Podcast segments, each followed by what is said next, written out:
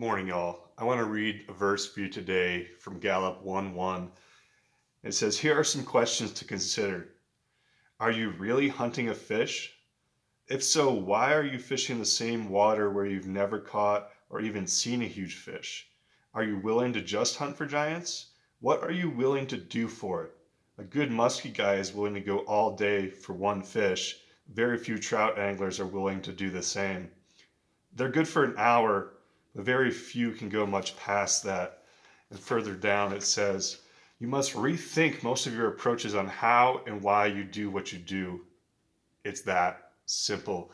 And obviously, that's not the Bible, that's from Kelly Galloup's book, Modern Streamers for Trophy Trout. But the important lesson here, and in this text and in these questions, are focusing on what the goal is. And this can help in both fishing and in any other aspect of life, what is your goal? What is your dream? What is it that you're after? What is it that you want out of life? What is it that you want each and every single day? And are you willing to sacrifice and put in the efforts to achieve those dreams? Are you willing to put up with the consequences, with the paths, with the obstacles that God puts in your way? Are you willing to do what you need to do and focus solely on your dream? What are you after? You know, obviously here in this book, we're after trophy trout.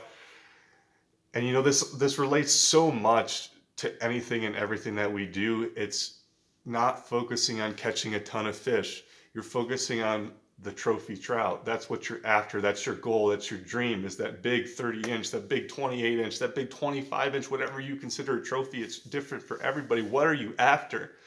But you have to give up the numbers of fish. You have to give up catching 30 fish a day. You have to get up, give up catching five fish a day. You have to give up catching one fish a day because of what you're after. So think to yourself, what is it that you're after? What is what are the adjustments that you need to make? What are the rig adjustments? What are the pattern adjustments? What are the habits that you need to change? What are the attitudes that you need to change? What are the thoughts that you need to change? Get what you're after. You know, it's not going to happen on your time, and there's so many variables that you can't control. And then in the book, Kelly talks about weather, he talks about flows, he talks about this, that, temperature, blah, blah, blah, and dumb luck are all variables that you can't control that go into catching a trophy trout. And there's all these variables that God controls in your life that you don't get to control. But you can control what you can control to get what you're after, to get that trophy trout. And we're not chasing trophies. It's not always about the trophies, it's about the journey to get there. It's remembering what you're after, it's remembering what's going to fulfill you when you get there. You know, a 25 inch trout doesn't fulfill everybody. Some people don't care, and that's fine. Find what fulfills you and chase after that.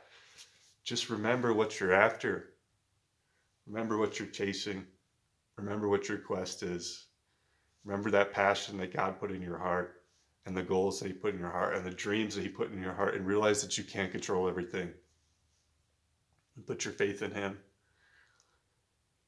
Put your faith in knowing that it's going to come on His time and not yours knowing that that trophy trout's not going to come on that perfect cast. It's not going to come on that perfect day. It's not going to come when you expect it. It's going to come when you least expect it. So you got to remember what you're after and focus on that and work every single day and every single moment for that.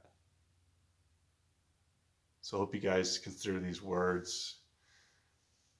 And I hope you guys all have a wonderful day. I love you all. Stay strong. Never give up. We'll see you next time.